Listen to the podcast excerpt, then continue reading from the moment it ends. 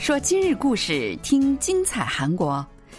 안녕하세요，听众朋友，大家好，这里是韩国国际广播电台的今日首尔节目。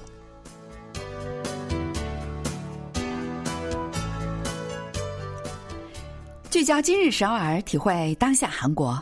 让我们带您走遍韩国的每个角落。让我们把最真实的韩国送到您的耳边。听众朋友，大家好，我是夏楠，我是立新。 韩国防疫部门日前宣布呢，从本月二十六日起，也就是今天开始，将完全解除户外佩戴口罩的义务。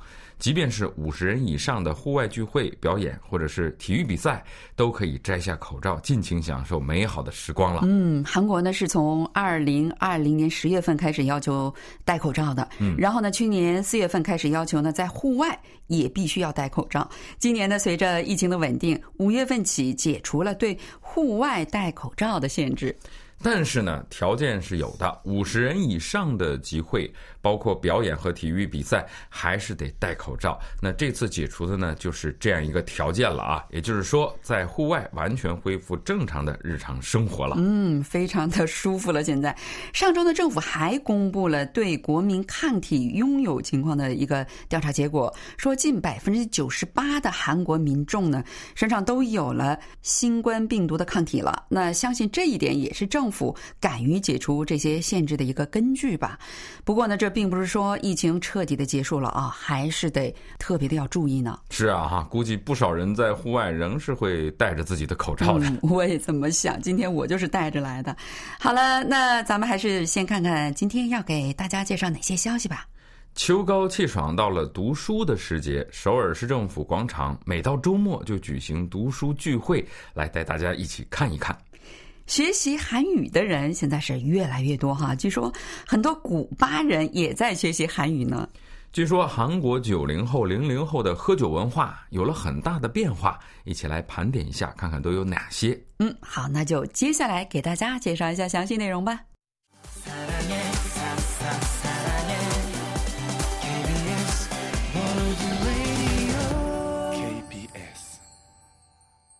欢迎收听，这里是韩国国际广播电台。前几天，首尔市立图书馆收到一个包裹，管理员打开一看啊，里面有十五本书，还夹着一封信。信上说呢，几个月前我跟家人一起参加了首尔市举行的读书广场活动，回家才发现孩子们把书居然给带回来了，心里面一直都惦记着这个事儿。不久前呢，在读书广场的网站上看到了未还书的书目，那么上面正好有我们带回来的这三本书。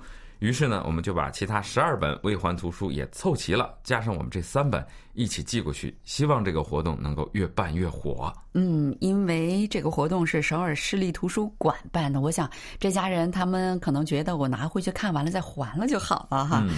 接到这个包裹之后呢，首尔市图书馆的管理员们就特别的开心，因为他们觉得他们策划的读书广场活动的目的算是达到了，就是呢让大家伙儿呢一起来享受读书的快乐。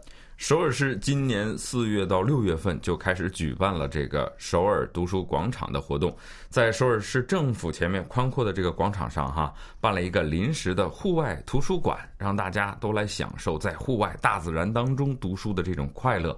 但是七八月份呢，天气就太热了，所以暂停了一段时间。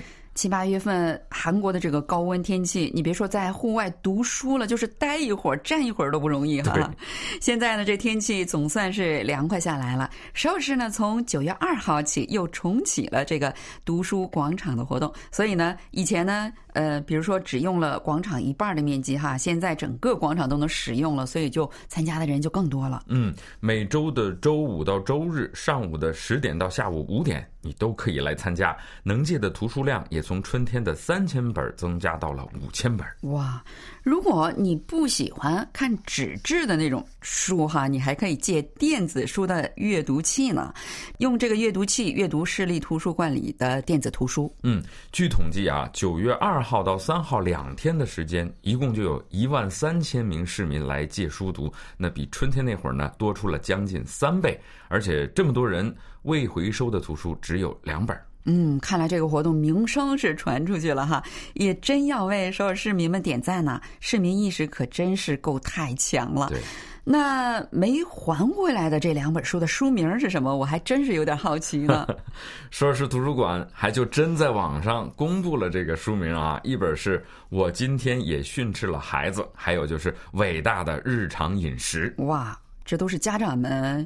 非常需要的图书哈，感觉都是现在韩国人最关心的话题。没错，首尔市的目标呢，还有啊，要把这个未还的图书得清零。嗯，我觉得这个是必须得清零。嗯，这个活动之所以能够吸引这么多的人哈，还有一个原因就是他们专门准备了儿童游乐场，配备了很多的娱乐项目和玩耍的空间，让带着孩子的人能够轻松的一边遛娃，一边还能安心的看书，享受快乐的周末。话说啊，这个秋天一般就被韩国人认为是读书的季节，大家都觉得这个秋天不读书，年底徒悲伤。为了敦促大家读书啊，很多地方都举办各种各样有趣的活动，让大家来读书。嗯，上周成均馆大学就在首尔校园和水源校园一起举办了读书野游，就是把读书和野游合二为一。让学生们呢带着野游的器具和美食，在校园里的大草坪上享受野游和读书的快乐。嗯，这些天啊，韩国这天气可真的是太好了，可以说是蓝蓝的天空，白云飘。呃，大家三三五五的带着野游的器具，然后坐在草坪上看自己想看的书，再带着这个来吃的野游美食，也真的是太享受了哈。这个活动呢，持续了一周，学生和员工都可以参加。那为了吸引更多的人来参加读书野游，学校图书馆呢还举办了演唱会等活动。图书馆呢还准备了一百五十多本图书可以借读，还准备了各种野游的器具，比如说坐垫什么的，提供给大家来使用。嗯，真不错哈。九十月份秋高气爽，非常的适合任何的户外活动。想象一下，在宽阔的草坪上，几个朋友，或者是恋人，或者呢是父母带着孩子一起在读书，身边呢还放着好吃的野餐或者是咖啡什么的，多浪漫呢，对吧？好了，那咱们来听首歌吧。来，一起欣赏这首由 Shiny 演唱的《Stand by Me》。请不要走开，我们马上回来。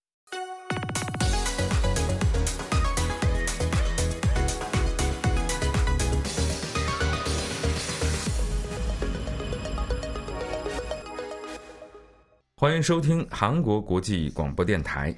说起古巴这个国家，不知道大家会想起什么哈？反正一般在韩国呢，年轻人们基本上估计会想到的就是哈瓦那的夕阳。嗯，也是宋慧乔和朴宝剑主演的电视剧《男朋友》的外景地了。对呀，我也是通过这个电视剧才了解到古巴的风景的哈。韩国人其实对古巴这个国家知道的不是那么太多，但是看了电视剧，很多人都被古巴呢加勒比海的美丽风景和异。国情调所吸引，古巴呢，大约有一千多名韩侨和韩侨的后代啊。据悉呢，古巴最早的大批韩侨是在一九二一年出现的。当时在墨西哥生活的两百七十七名韩侨，抱着满腔的致富梦想，踏上了古巴大地，那开始在当地呢开办龙舌兰农场。嗯，我查了一下，这龙舌兰呐是一种热带的植物。看那个图片，感觉长得有点像非常巨大的一个仙人掌或者是仙人球什么的。可能可能是因为那叶子很大很长，所以人们觉得它就是像龙的舌头一样。反正啊，据说是可以用来酿酒的，就是那有名的龙舌兰酒。嗯。总之呢，大批的韩裔移民到古巴的历史，到去年就正好是一百年了啊！现在呢，在古巴以哈瓦那韩国文化中心为核心，侨民们的凝聚力是更强了。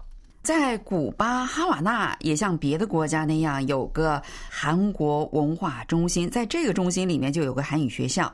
那五十岁的郑浩岩。老师，他就是校长。他是跟古巴人结婚了之后啊，二零一四年到哈瓦那的。他就说呀，古巴不仅有韩裔，还有很多对韩国文化充满好奇心的当地人。我们的目的呢，就是想让所有这样的人都能够学会韩语，然后享受韩国的文化。嗯，据介绍呢，当地很多的韩裔的后代是非常希望能够成为翻译或者是导游，还有的人呢想成为研究韩国文史的精英人才。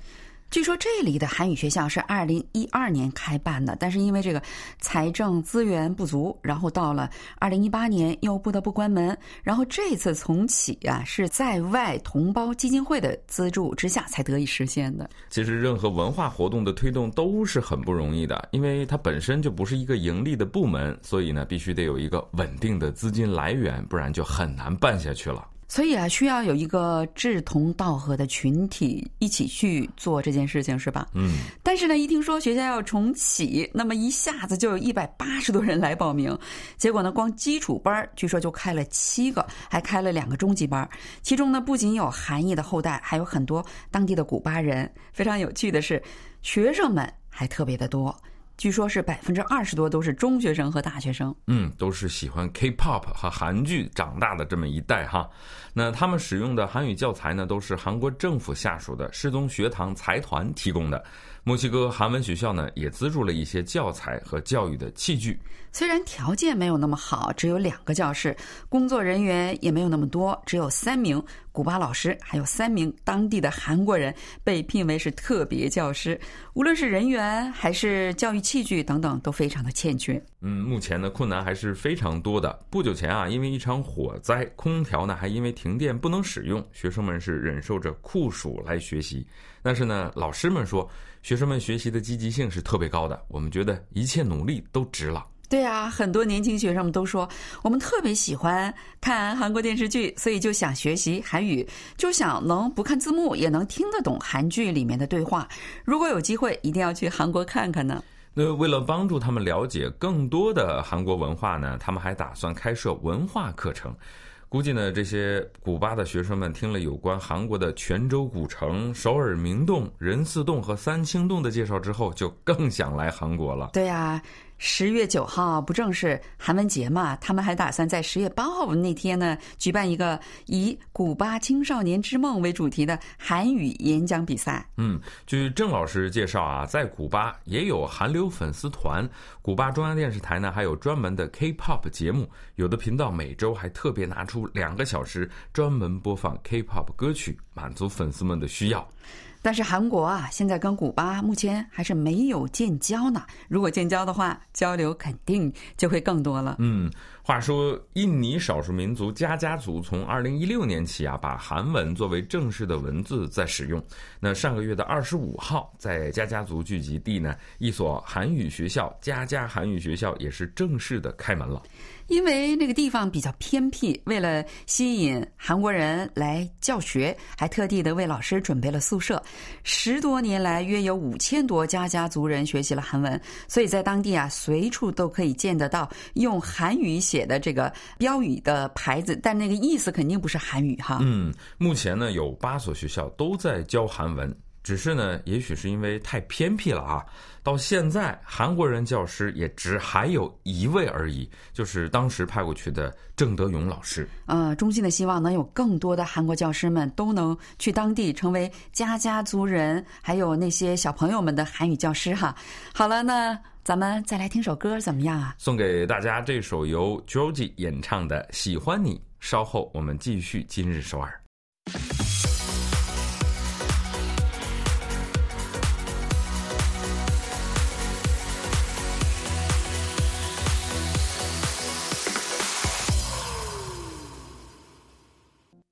收听韩国国际广播电台。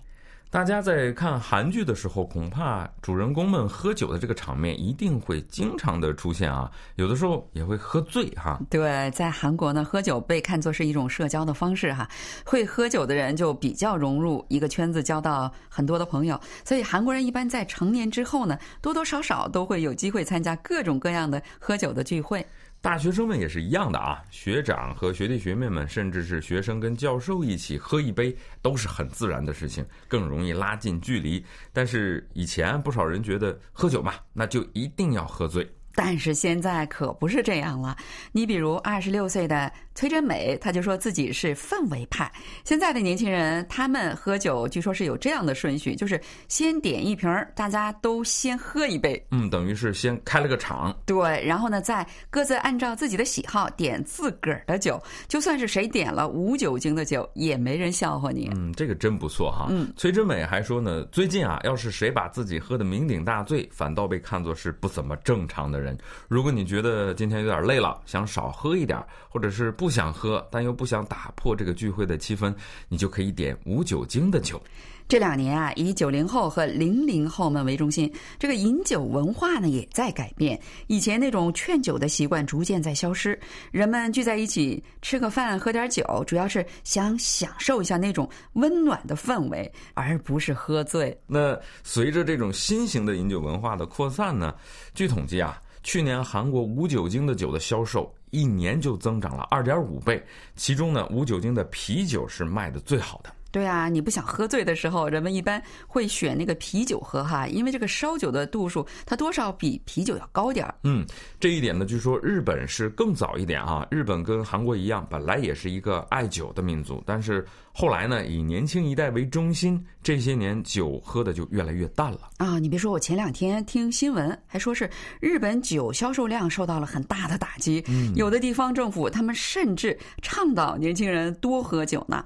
当然，肯定不是说。鼓励大家都把自个儿灌醉哈，然后有的还惹点事儿，就是希望大家呢多聚聚，聚会的时候喝点酒，给自己多一些交朋友的机会，也给这个酒啊多点销售的机会嘛。嗯，这几年很多韩国的爱酒人士都对青岛啤酒是情有独钟哈。据说现在青岛啤酒也有无酒精的了，想品那个味儿又不想喝完了难受，就可以选这种来喝。嗯，我就是那种人，那我得去尝尝。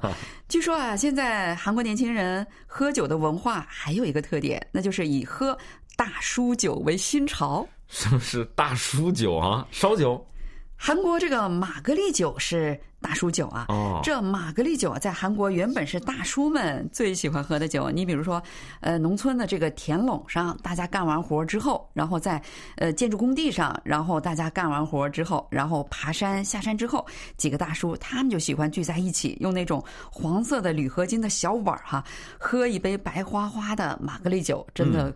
看着就特别的爽，而且他们经常还配上那种海鲜煎饼、绿豆煎饼之类的当下酒菜哈，就觉得他们就像神仙一样的美呀。嗯。可是啊，近来这玛格丽酒也成了韩国年轻一代的最爱了，所以一些玛格丽酒的这个餐厅的文化也改变了。以前呢，一进去大部分都是那种田园风的，现在这个玛格丽酒餐厅也变得非常的摩登，里面的这个菜品也跟以前不一样了。嗯，比如首尔江南区有家玛格丽酒餐厅叫喷柱啊，这家餐厅就是一家玛格丽制酒厂开的。据说呢，这个酒厂是一九二五年建的。快一百年了，你走进餐厅看看这个菜摊，上面是西餐、日餐、韩餐都有。嗯，据说他们是考虑到了韩国的年轻一代人对西餐和日餐都非常的熟悉，也很喜欢吃，所以呢就把西餐和日餐按照韩国人的口味进行了改良，跟玛格丽酒。特别的搭，嗯，酒的味道和度数呢，也是随时按顾客的需要来进行改良。他们发现呢，年轻一代人不喜欢度数高的酒，那就把玛格丽酒的度数设定在八点五度到十二度之间。味道有大众口味儿，也有小众口味儿，顾客可以按照自己的喜好来任意的选择。嗯，我觉得这个度数想把自个儿喝醉也不太容易了。对，大家肯定都还记得《来自星星的你》里面那个千颂伊，他最爱喝啤酒，然后吃炸鸡这种混搭。现在韩国年轻一代又改成。鸡马混搭了，鸡马是什么样的混搭呢？就是炸鸡加玛格丽酒。啊，我记得有人说啊，这个玛格丽酒其实是不适合跟炸鸡一起喝的嘛。对呀，我也听说过，但是人家九零后、零零后就觉得喝玛格丽酒吃炸鸡最爽。总之啊，不管怎么喝吧，开心、健康、安全就好。好了，听众朋友，我们今天的节目呢就到此结束了。非常感谢您的收听。我们在节目的最后啊，再请您收听一首韩国流行歌曲，是由 Blackpink 演唱的《Shut Down》。希望各位在新的一周里尽情的享受户外活动。听众朋友们，我们下期再见。안녕히계세 요， 안녕히계세 요。